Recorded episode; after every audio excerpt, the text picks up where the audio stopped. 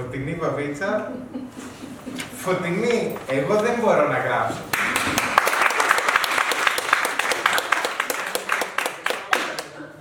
Φαντάζομαι όλοι μάθατε πώς λέγονται.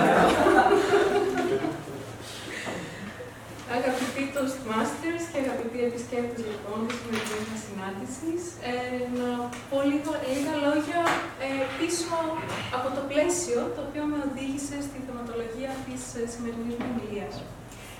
Ε, για όσους δεν με ξέρετε, ε, ασχολούμαι, είμαι στον χώρο του marketing, είμαι ελεύθερη επαγγελματίας και ασχολούμαι με το marketing.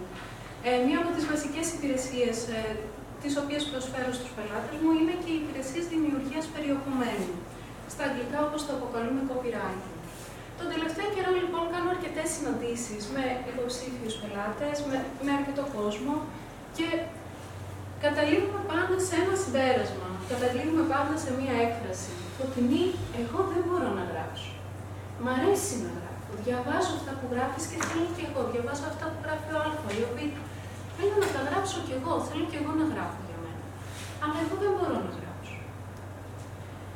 Και έρχομαι λοιπόν σήμερα να πω ότι ναι, έχεις δίκιο. Δεν μπορείς να γράψεις.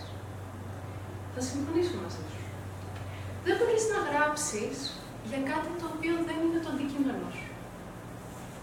Έτσι λοιπόν, όπως δεν γίνεται να είσαι μάγειρας και να χρειάζεται να γράψεις κάτι για το marketing, έτσι ακριβώς δεν μπορείς να μιλήσεις ή να γράψεις για το οτιδήποτε άλλο. Το οποίο όμως δεν είναι δικό σου αντικείμενο και δεν το γνωρίζεις. Ναι, λοιπόν, θα συμφωνήσω μαζί σου ότι όταν διαβάζεις ένα κείμενο σε ένα διαφημιστικό blog, σε μια διαφημιστική σελίδα και λες ότι θα ήθελα και εγώ να το κάνω αυτό, όντως αυτό ακριβώς το, το κείμενο δεν μπορείς να το γράψεις. Γιατί εσύ είσαι μάγειρα. Δεν μπορείς να γράψεις ή μάλλον να αντιγράψεις κάτι το οποίο διάβασες εσύ.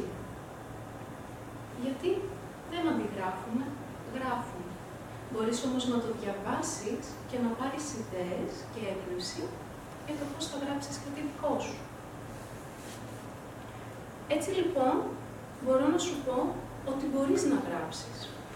Μπορείς να γράψεις πράγματα τα οποία είναι η δική σου γνώση, η δική σου έμπνευση και πράγματα τα οποία κάθεσαι και σκέφτεσαι όλη την ώρα, μα καλά, πώς δεν έχει γράψει κανένας ακόμα γι' αυτό.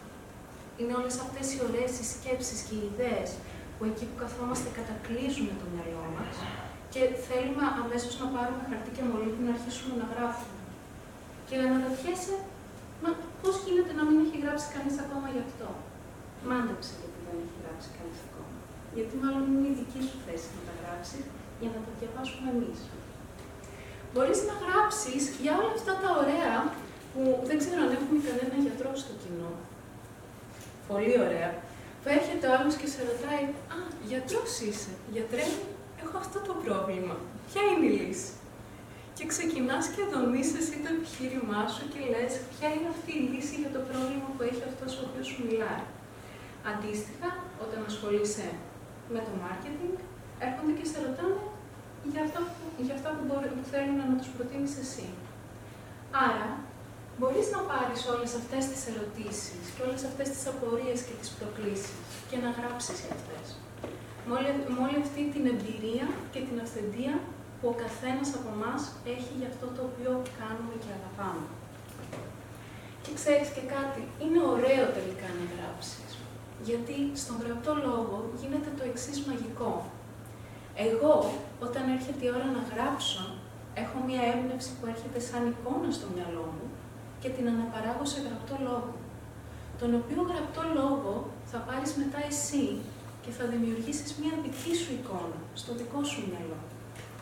Και αν μη τι άλλο, είμαστε σε αυτόν τον υπέροχο κόσμο που είναι γεμάτος εμπνεύσεις και καινοτομίες, οι οποίες ξεκίνησαν όλες από τι; Από μία εικόνα που γεννήθηκε στο μυαλό των ανθρώπων.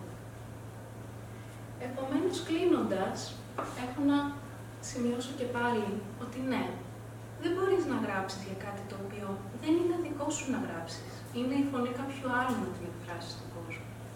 Μπορείς όμως να γράψεις και να εκφράσεις τη δική σου φωνή όταν αυτό βγαίνει σαν, σαν ανάγκη από μέσα σου, να μιλήσεις με τον γραπτό σου λόγο στον κόσμο.